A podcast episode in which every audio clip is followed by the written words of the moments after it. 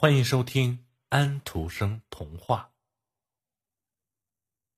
《沙冈那边的故事》第三集。教堂壮观华丽，它是几百年前苏格兰人和荷兰人建造的，是林木海湾北面最大的一座教堂。祭坛后墙上的板壁上画着圣母玛利亚，他头上戴着金冠，怀里抱着圣婴耶稣，栩栩如生。一股神圣的情感充满了约恩的心灵，在这里，他有一种感觉，他是一个信徒。礼拜结束后，大家去领取圣餐，约恩。接受面包和酒时，发现自己正好跪在克拉拉小姐的身边。他看到泪水从她的眼中滚下。两天后，他去了挪威。约恩既在庄园里干活，又到海里去捕鱼，捕到很多很多的鱼。不过，约恩的心事比鱼多得多。总有一天。他会倾吐出来。每个星期天，约恩都坐在教堂里，在他看着圣母玛利亚的画像时，眼睛有时也会瞥一眼少女克拉拉曾经跪过的地方。他想她，她是多么的善良。秋天，天下起冻雨，雨夹着雪，商人的屋里面。暖和极了，十分舒服。石楠枝和破木板烧得噼啪作响。布瑞尼高声朗读着旧报纸上的专题文章。屋子里的人讲起古时候，讲起邻居，讲起英国人和苏格兰人，听得约恩唱起了英格兰国王之子的歌谣。轮船的侧板涂满了金色，上面与着上帝的圣谕。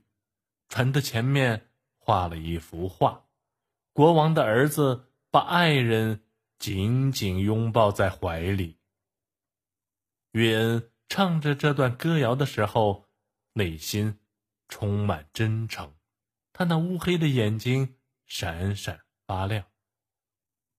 四月。有一艘船要去挪威，约恩也会跟着去。他心情舒畅，精神愉快。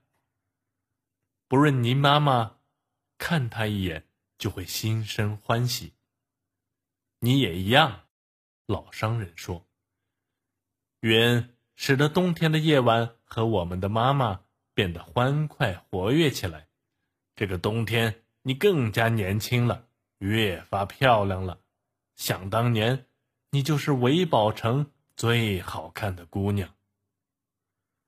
约恩没有插嘴，他心里想着斯卡恩的另外一位姑娘，他就要乘船去找她了。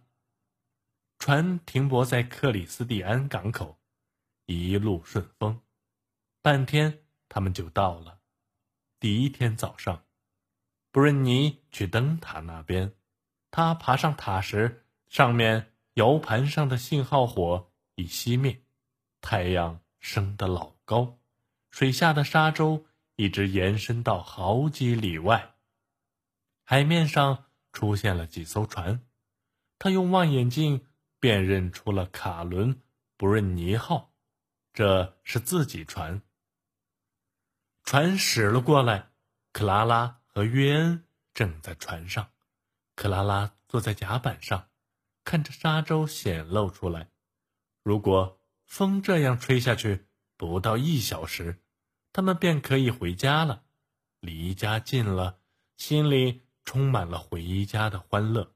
殊不知，他们离死亡也近了。船体的一块木板破了，海水涌进来。大家慌乱的填塞破口，船离岸还有好几里，远处的打渔船没有过来营救他们，船沉了下去。约恩用右臂紧紧地抱着克拉拉，他念着上帝的名字，带着她跳进海里。他叫了一声，但是没事儿，他不会撒手的。约恩在这可怕的时刻奋力游着，幸好他谙熟水性，游泳本领高超。他用双脚和一只手游动，另一只手将这位年轻的姑娘向上拖。一个大浪把他们淹没，一股急流又把他们托起。他的力气越来越小，他感觉到离陆地还有一大截。这时，一只船靠了过来，在海下，约恩清楚的看到有一个白色的抖动的东西在瞪着他。一个海浪将他举起来，那个白东西离他更近了。他感到有东西撞了他一下，接着，眼前一片漆黑，什么东西都看不见了。赶来的渔民及时抓住他俩，把他们弄到船上。鲜血从约恩的脸上淌下，他的样子像死了似的，但是。他的手仍紧抱着姑娘，人们费尽力气才把她从约恩的怀里解脱出来。克拉拉躺在船上，面色惨白，没有一丝气息。人们想尽办法来抢救克拉拉的生命，然而她已经死了。也就是说，约恩长时间抱着一具尸体。在泗水，耗尽了力气。约恩还活着，人们把他送到沙缸里最近的渔民家，那儿有一个铁匠，他把约恩包扎了一下。第二天，医生才从约尔林赶来。约恩的大脑受了重创，处于一种癫狂状态，又喊又叫。第三天后。他进入沉睡状态，性命悬在一根线上。上帝呀，让他获得超脱吧！他不再是真正的人了。不幸的是，上帝不让他超脱，他还活着，只是丧失了记忆力。约恩剩下了一具躯壳，一具可能好起来但只能行走的躯壳。约恩留在布润尼的家里。他是为了救我们的孩子才受到这种打击的，老人说。现在他就是我们的儿子。人们把约恩叫做白痴，白痴约恩。人们说，在约恩出事以前，他本应过上富足和幸福的生活，不想留给他的。全是艰辛的时日，痛楚和失望。过去和现在的一切只不过是偶然性的把戏而已。不会的，满怀博爱的上帝必定会把他在此世所受的苦欲和亏缺，在来世给予补偿。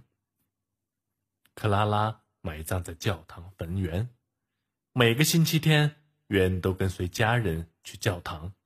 静静地坐在长椅上，目光茫然。一天，人们唱赞美诗的时候，他突然长叹了一口气，他的眼睛亮了起来，看着祭坛，看着一年多前他和他那死去的女友下跪的地方。约恩念着他的名字，脸色惨白，泪流满面。约恩。被人们搀扶出教堂，他告诉大家，他感觉很好，没有病。他不记得上帝对他的考验，不记得上帝对他的遗弃。在西班牙的一所华贵的屋子里，坐着一位老人，他是城里的富商。街上有许多孩子，成群结队的走过，为了有个自己的孩子。叫他献出多少钱财，他都愿意。他女儿的孩子也许没有出生，也许在天堂，也许在世上，也许再也看不到了。一个可怜的孩子，真的，可怜的孩子，真是一个孩子。约恩已经三十岁了，不过他还是个孩子，在斯卡恩街头四处漫游。时光飞逝，不知多少个年头过去了，商人布润尼和他的妻子也双双去世，长眠在。斯卡恩教堂墓地里。初春，是多风暴的季节。一天下午，约恩一个人坐在屋子里，他的神智忽然恢复过来。年轻时感到的那种不安催促他走出屋子，在沙缸和荒地里久久的徘徊着。回家去吧。没有人听到他说的这句话。他走进教堂，教堂门没有锁上，一推就开。约恩走了进去，随手关上门。外面漆黑一片，约恩的心却是光亮的，那是永远不会熄灭的心灵之光。他坐在教堂的椅子上，蜡烛被点燃了。这种盛况，他只在西班牙看到过。那些肖像画里的各界市长和议员，一个个活了。他们走下来，走进唱诗班的队伍。教堂大门开了，世上所有死去的人都穿着华丽的衣裳，在悦耳的音乐声中走了进来，坐在凳子上。接着，唱赞美诗的声音响起。约恩的养父母来了。老商人布润尼夫妇来了，温柔可爱的克拉拉小姐来了，他们坐在约恩的身边。克拉拉小姐把手递给约恩，二人走向祭坛。神父把他们的手交叠在一起，使他俩结成夫妇，相亲相爱。垂钓在唱诗班上方的模型船。慢慢的落到他们的面前，船长大起来，上面有帆，锚是赤金的，缆绳用丝笛搓成。约恩和克拉拉这对新婚夫妇上了船，全教堂的人都跟着上了船，船缓缓上升，飞向天空，教堂的一支支蜡烛都变成了星星。风儿唱起赞美诗，人们全跟着唱起来。生命永存，在爱中走向欢乐。这是约恩留在世上最后的话。在黑暗的教堂里，躺着一具死尸。教堂外面，风暴呼啸，流沙。飞舞。沙冈那边的故事就全部讲完了。想听到更多安徒生童话，请您继续关注托尼师傅有声书。